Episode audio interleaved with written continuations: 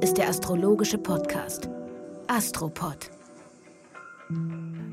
Herzlich willkommen, ihr lieben Menschen, in Zeiten, in denen wir wahrlich Geschichte schreiben. Hier ist Folge 136 der Astropod mit Alexander von Schlieffen und Kati Kleff.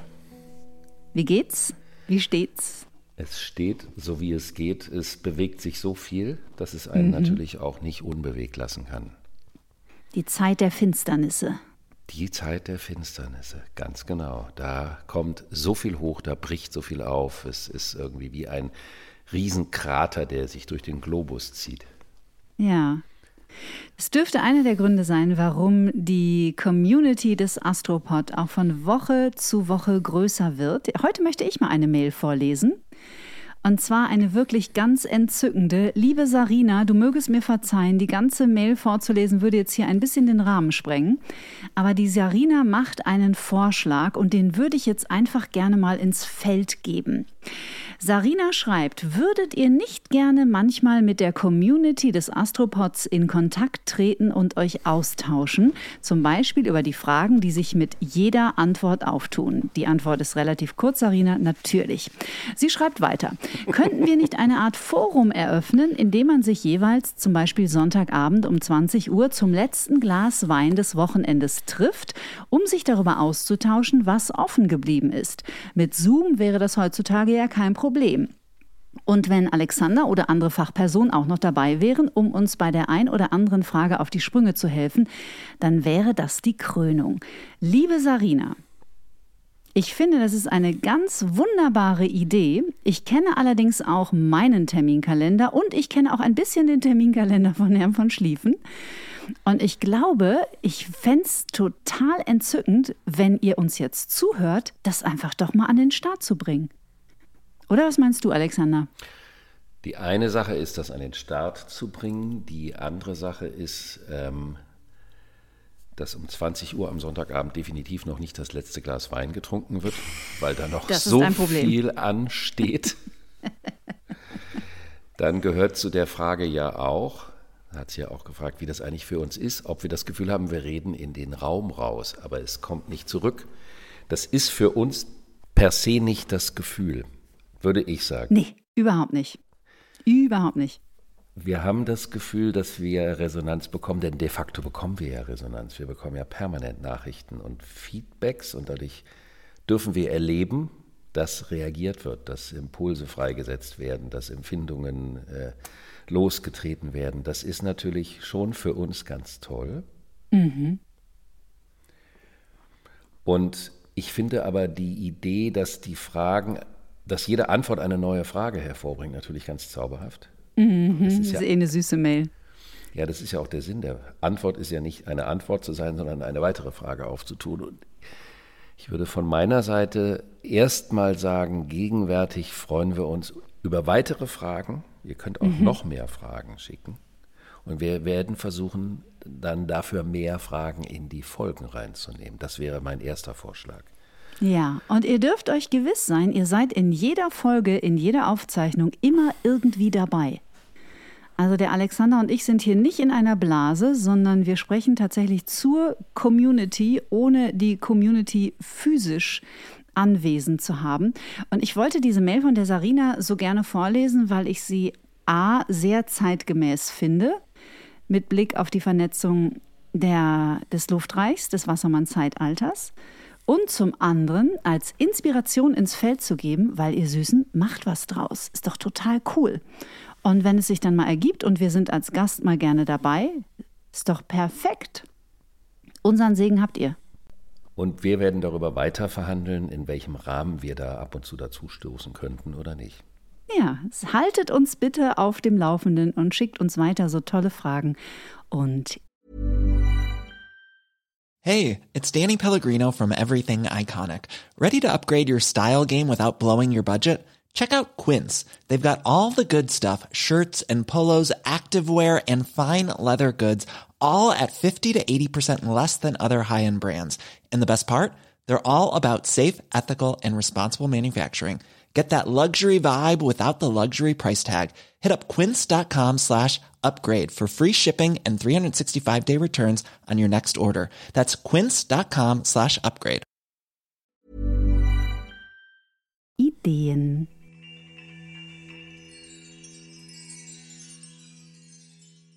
Und hier kommen sie, die Konstellation der kommenden sieben Tage mit einem Neumond am 8. November. Ein Vollmond ist es. Jetzt hab ich's gemacht, siehst du? Das ist mir auch mal passiert. Mist. Macht ja nichts. Aber was beide Monde vereint, also den zurückliegenden Neumond und den Vollmond am Dienstag, den 8., ist, dass beide an eine Finsternis gekoppelt sind. Und darauf wollen wir natürlich in dieser Folge eingehen. Und das ist vor allen Dingen eine der, wenn nicht die wichtigste Konstellation des Jahres.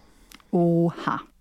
Und daher ist es extrem relevant, was im Moment geschieht in der Welt, welche Weichen gestellt werden, welche Pakte oder Pakte mit welchen Teufeln zu welchem Zweck gefasst oder geschlossen werden. Und das fängt schon direkt am Samstag an.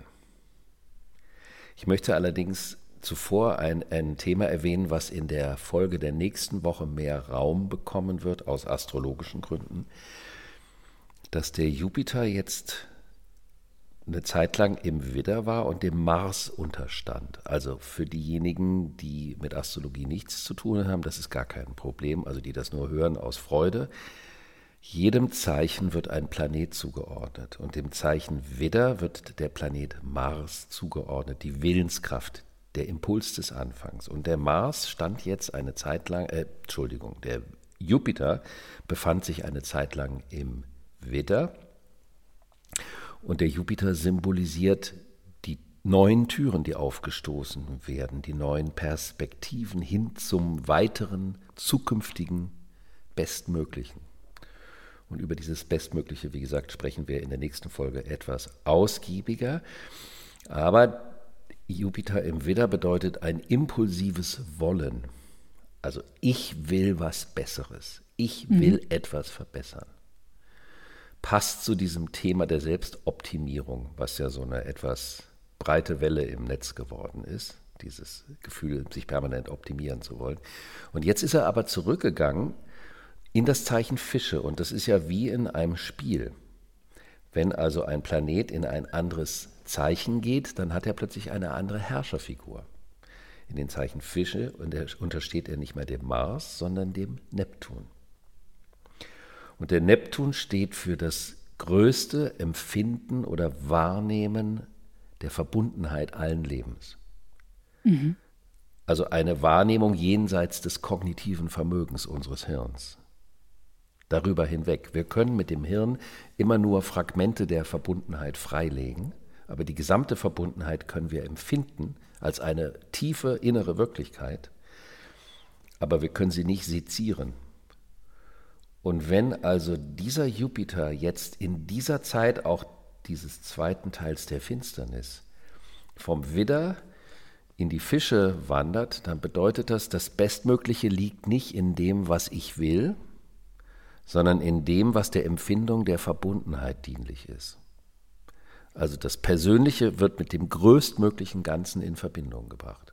Da fällt mir spontan ein Zitat von Coldplay ein aus dem legendären Song Fix You, If you get what you want, but not what you need. Genau, was eine Art Fortführung des Stones-Zitates ist: Be careful what you wish for, because you might get it. Ja, ja, ja. Und da geht es ja oft um größere Zusammenhänge. Wenn wir nicht das bekommen, was wir wollen, weil wir glauben, dass was wir wollen, ist das Richtige für uns, sondern wir bekommen etwas anderes, dann kann das ja aus einer anderen Wirklichkeit kommen. Mit einer anderen Wirklichkeit meine ich keinen anderen Planeten mit Marsmännchen drauf oder Marsweibchen, müsste man ja heute auch sagen, sondern aus einer Ebene der Verbundenheit mit unserer eigenen Geschichte, unserer Psychologie und unserer inneren Dynamik, die dafür sorgt, dass bestimmte Dinge in Bewegung gesetzt werden. Und es wird uns nicht immer bewusst in dem Augenblick, in dem es geschieht. Also kommt manchmal nicht das, was wir uns vorstellen oder was wir wollen, was ja miteinander zusammenhängt, sondern eben das, was wir vielleicht brauchen, auch wenn es sich komisch anfühlt. Und das würde vollständig zu Jupiter in den Fischen passen. Das heißt also, vor dem Hintergrund dieser großen Finsternis-Szenarien steht das größtmögliche Bewusstsein der größtmöglichen Verbundenheit. Mhm. Und das ist ein kleiner Hintergrundszenenwechsel von der Empfindung der Bedeutung der Dinge.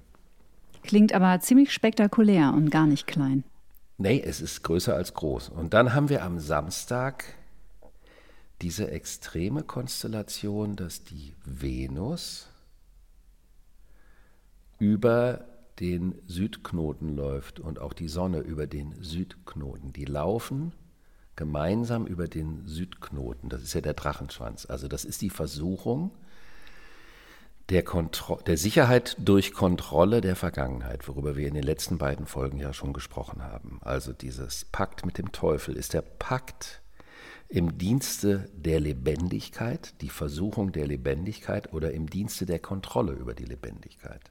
Das sind zwei sehr, sehr unterschiedliche, aber manchmal scheinbar nah beieinander liegende Dinge. Und gleichzeitig überläuft die Venus an dem Tag auch den Uranus, der gegenübersteht bei dem ähm, aufsteigenden Mondknoten. Und da ist dann am Dienstag auf dieser Konstellation drauf der Vollmond. Und das bedeutet also die Versuchung in alte Verstrickungen, in denen Macht, Dominanz und Kontrollmechanismen eine Rolle spielen, ist groß. Wir sprachen ja das letzte Mal auch darüber, dass die Venus im Skorpion eine unfassbare Suggestivkraft hat. Jetzt kann man das Ganze natürlich auch aus der persönlichen Ebene auf die kollektive, auf die Weltlage übertragen natürlich. Also wo sind alte Machtstrukturen, wo versucht man durch die Kontrolle an alten Dingen festzuhalten. Und dadurch, dass aber der Uranus ins Spiel kommt, kann das bedeuten, dass in dem Moment, wo die Hand sich ausstreckt, um der alten Versuchung nachzukommen, also die alte Versuchung zu ergreifen, kommt der Uranus und macht Pitch, so als ob man eine auf die Flosse bekommt. Mhm. Damit man daran erinnert wird, dass das ein Weg ist, der in, wie eine Schraube, die alt und rostig ist, die in ein Gewinde reingedreht wird und dann verrostet und verkrustet das miteinander und da kommt man dann nämlich auch nicht mehr raus. Das ist das Extreme an dieser Konstellation dieses Jahr, weil diese Drachenschwanz, Drachenkopf, Südknoten, Nordknoten, was das gleiche ist, Thematik wie eine Art Lackmuspapier im Epochenwandel gerade ist, also hochgradig bedeutsam. Am Sonntag läuft die Venus in einen Spannungsaspekt mit Saturn und das könnte bedeuten, wenn man trotzdem sich nicht hat einen auf die Finger geben lassen und ist der alten Versuchung nachgefolgt, dann gibt es am nächsten Tag eine saure Gurkenzeit oder eine kalte Dusche als Enttäuschung auf die falsche Erwartung, weil sie nicht im Einklang mit dem großen Ganzen war. Und dann wollen wir uns dem Dienstag nähern. Ich werde jetzt in dieser Woche mal wieder auch nicht jede einzelne Konstellation jungfräulich genau wie im Setzkasten runterbeten, weil es wirklich um das große Ganze geht und gerade in dieser Woche so hochgradig relevant. Da ist dann diese Finsternis und das bedeutet, dass Sonne und Venus auf der, und Merkur auch auf der einen Seite der Erde sind, da wo auch der südliche Drachenschwanz, äh, Mondknoten ist, und auf der anderen Seite der Erde ist der Mond mit dem Uranus und dem Drachenkopf. Und dadurch, dass die Erde relativ genau in der Mitte zwischen Sonne und Mond ist, verdunkelt der Schatten der Erde den Mond. Mhm. Das heißt also, wir hatten bei der anderen Finsternis das Phänomen, dass der Mond das Unterbewusste das alte, ängstliche Unterbewusste das Tagesbewusstsein verdunkelt hat, nämlich die Sonne. Und jetzt haben wir das Phänomen, dass die Erde, also wir, verdunkeln das Gemüt. Und das bedeutet, dass dieser Vollmond wirklich nochmal eine ganz exorbitante Versuchung hinsichtlich der alten Macht- und Kontrollverstrickungen darstellt. Das Gemüt ist verdunkelt, aber es ist stark. Der Mond im Zeichen Stier steht extrem stark. Da geht es um das Empfinden. Mond im Stier symbolisiert die Kombination aus Gefühl und Sinnlichkeit, also das, was das kleine Würmchen ausmacht, wenn es auf die Welt kommt und am äh, Mutterleib ist oder am, am Körper getragen wird.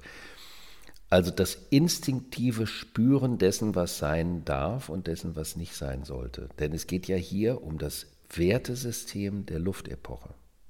Also wir kommen jetzt in dieser Konstellation an einen Punkt, wo wir uns fragen müssen, was ist das verbindende Wertesystem? Also wenn man das jetzt mal so nennt, ein Wertesystem ist eigentlich viel zu reduziert äh, formuliert. Äh, was sind die grundverbindenden Werte ohne System, die uns alle miteinander vernetzen im Dienste der neuen Luftepoche? Was sind die wirklich wichtigen Themen? Ist ja so spannend, dass ausgerechnet in dieser Zeit Elon Musk dann finally doch Twitter gekauft hat. Das ist spannend. Er hat ja eine Konstellation, die mir keine große Freude macht. Mhm, hast du schon mal gesagt. Hatte ich in einer Folge gesagt, die jetzt unter Umständen in dieser Zeit und in dieser Konstellation aktiviert wird. Und da gab es ein Interview mit einem Skorpion in der Zeitung, nämlich Wolf Biermann. Mhm. Wolf Biermann hat eine wahnsinnig interessante Biografie. Er ist ja auch jüdischen Ursprungs und kommunistisch und sein Vater wurde von den Nazis ins Konzentrationslager gebracht und da umgebracht, weil er Waffentransporte der Nazis an andere totalitäre Systeme sabotieren wollte. Also ein Mensch, der versucht hat, für die Menschlichkeit zu sabotieren, nicht gegen die Menschlichkeit. Und in diesem, in diesem Interview mit ähm, Wolfgang Wolf Biermann, Entschuldigung, gibt es das Zitat von ihm, dass es ein Lied gibt von ihm, in dem es eine schmerzhafte Zeile gibt, nämlich verrückt tolerant mit der Intoleranz. Wie idiotisch tolerant darf man oder wie muss man sein mit der Intoleranz? Und ich fand das so einen tollen, passenden Spruch zu dieser Mondfinsterniskonstellation. Die Problematik der Toleranz gegenüber der Intoleranz. Intoleranz Ganz bedeuten, komplexes Thema. Ganz, ganz schwieriges, komplexes Thema. Ein schwieriges Thema, ich glaube, eines der wichtigsten Themen überhaupt eigentlich schon seit Jahrzehnten. Mhm. Weil die Toleranz gegenüber der Intoleranz aus der Indifferenz des Empfindens kommt, aus der Abgestumpftheit des Empfindens kommt. Ich kann ja nur dem Intoleranten gegenüber tolerant sein, wenn ich gar nicht mitbekomme, inwieweit die Intoleranz das System der Toleranz unterminiert. Und das ist ja das, was wir gerade überall sehen. Da gehe ich nicht ganz mit. Du musst ja nicht mitgehen. Weil die Frage ist ja, also wir haben ja gerade in den letzten zweieinhalb Jahren, ich will aber dieses Fass jetzt auch gar nicht so komplett aufmachen, weil das ist wirklich riesig. Ich finde, das wird dem Rahmen nicht gerecht. Ähm, und ich mag da nicht so, so halbe Antworten geben und äh, dann im dümmsten Fall einen Shitstorm riskieren. Also nichts liegt mir ferner. Dennoch hat es ja in den letzten zweieinhalb Jahren eine ganz klare Korrektheit gegeben, sag ich mal. Nicht nur in, dem Bezug, äh, in Bezug auf die Pandemie, sondern auf viele Themen momentan in der Gesellschaft. Es gibt im Grunde genommen eine klare Linie und die ist ganz klar moralisch okay. Und wer dieser Linie nicht folgt, ist ein Demokratiefeind oder ein Querdenker oder ein äh, Rechter oder was auch immer.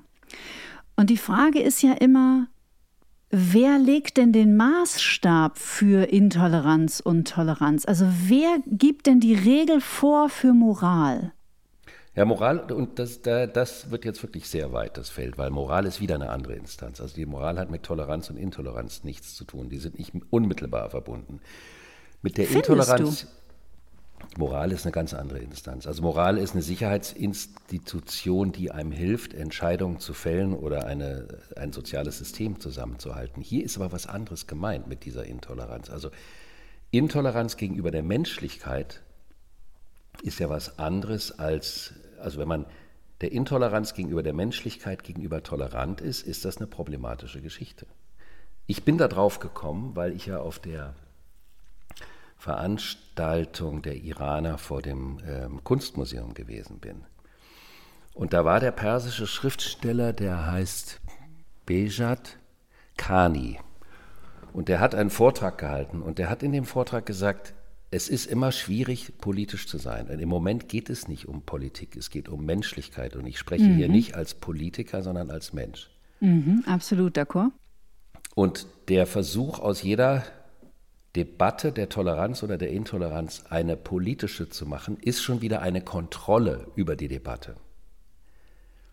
Und wenn die Grenze der Menschlichkeit überschritten wird, dann ist die Intoleranz, also sollte man sich das unter solchen Konstellationen fragen, ob die Intoleranz dann noch zu dulden ist oder wie man sich ihr gegenüber zu verhalten hat. Das ist die entscheidende Frage. Genau. Wie man sich ihr gegenüber zu verhalten hat, weil woran ich nicht glaube, und zwar auch aus all der Erfahrung, die ich im Bereich der Psychotraumatologie gesammelt habe, ist der Weg immer, weil es ist ja da. Es sind ja unterschiedliche Meinungen, wie verwerflich oder moralisch oder wie auch immer. Das, ich will es jetzt mal gar nicht bewerten. Ich will gar nicht sagen, welche Seite gut oder schlecht ist. Aber Fakt ist ja, beide Seiten sind ja da und Teil dieser Gesellschaft, ob uns das gefällt oder nicht. Und ich glaube einfach, dass uns die Geschichte gelehrt hat, dass ähm, jetzt nennen wir es mal Intoleranz, niederknüppeln, anstatt uns damit zu beschäftigen und sie zu integrieren, ja nicht funktioniert hat. Weißt du, wie ich meine? Das ist absolut richtig. Es äh, ruft ja auch niemand zum Niederknüppeln der Intoleranz auf, aber die falsche Toleranz gegenüber der Intoleranz führt auch nicht zur Veränderung. Also die Gleichgültigkeit, und das ist ja das Thema dieser ähm, Mondfinsternis, ist die Frage, welche Werte sind wirklich relevant und welche Werte sind nur in der Funktion der Kontrolle, der alten Kontrolle. Und da bricht so ein Thema auf. Und ich finde, dass so ein Satz wie der von Wolf Biermann auf eine positive oder konstruktive Art sehr, sehr provokant ist. Hm, sehr. Weil das ja bedeutet, was machen wir eigentlich? Sind wir uns dessen eigentlich bewusst? Ich gehe ja noch weiter zurück. In meinem Buch habe ich ja geschrieben über die Ökonomisierung aller Lebensbereiche und dadurch eine totale Kontrolle des Vermarktbaren über den Inhalt. Das heißt, die Vermarktbarkeit wurde bedeutsamer als der Inhalt, der vermarktet wurde. Und da gibt man ja schon ein Wert, eine komplette äh, Wertgrundlage gibt man ja schon auf, wenn man so vorgeht.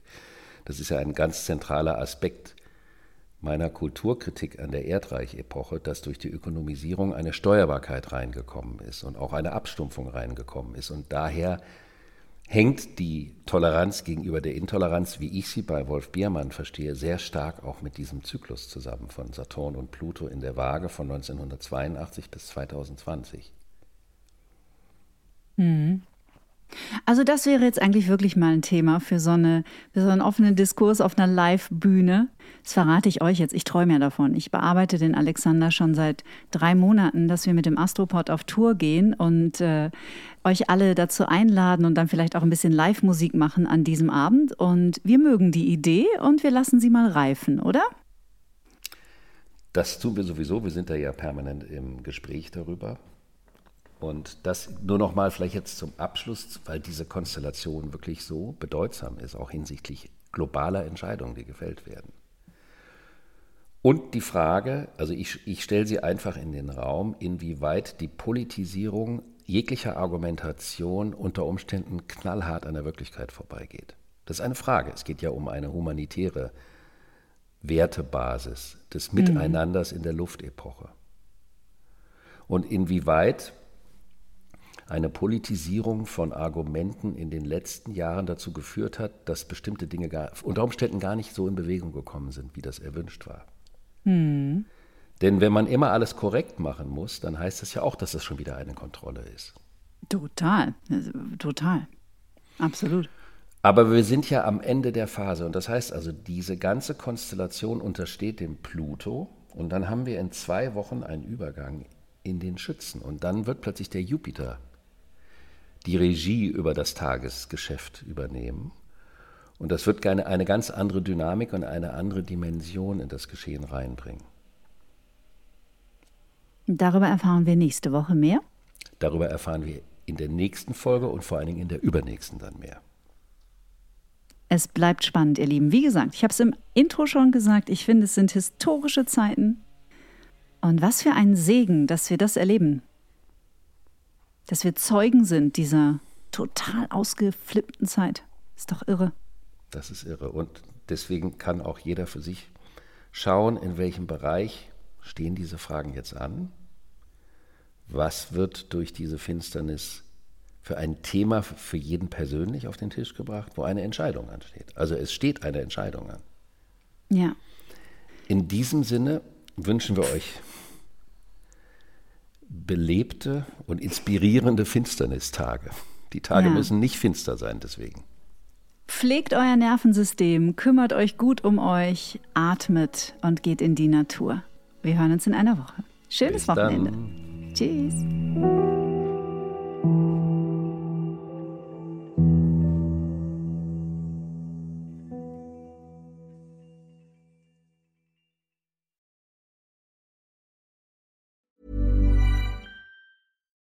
Hi, I'm Daniel, founder of Pretty Litter. Cats and cat owners deserve better than any old fashioned litter. That's why I teamed up with scientists and veterinarians to create Pretty Litter. Its innovative crystal formula has superior odor control and weighs up to 80% less than clay litter. Pretty Litter even monitors health by changing colors to help detect early signs of potential illness. It's the world's smartest kitty litter. Go to prettylitter.com and use code ACAST for 20% off your first order and a free cat toy. Terms and conditions apply. See site for details.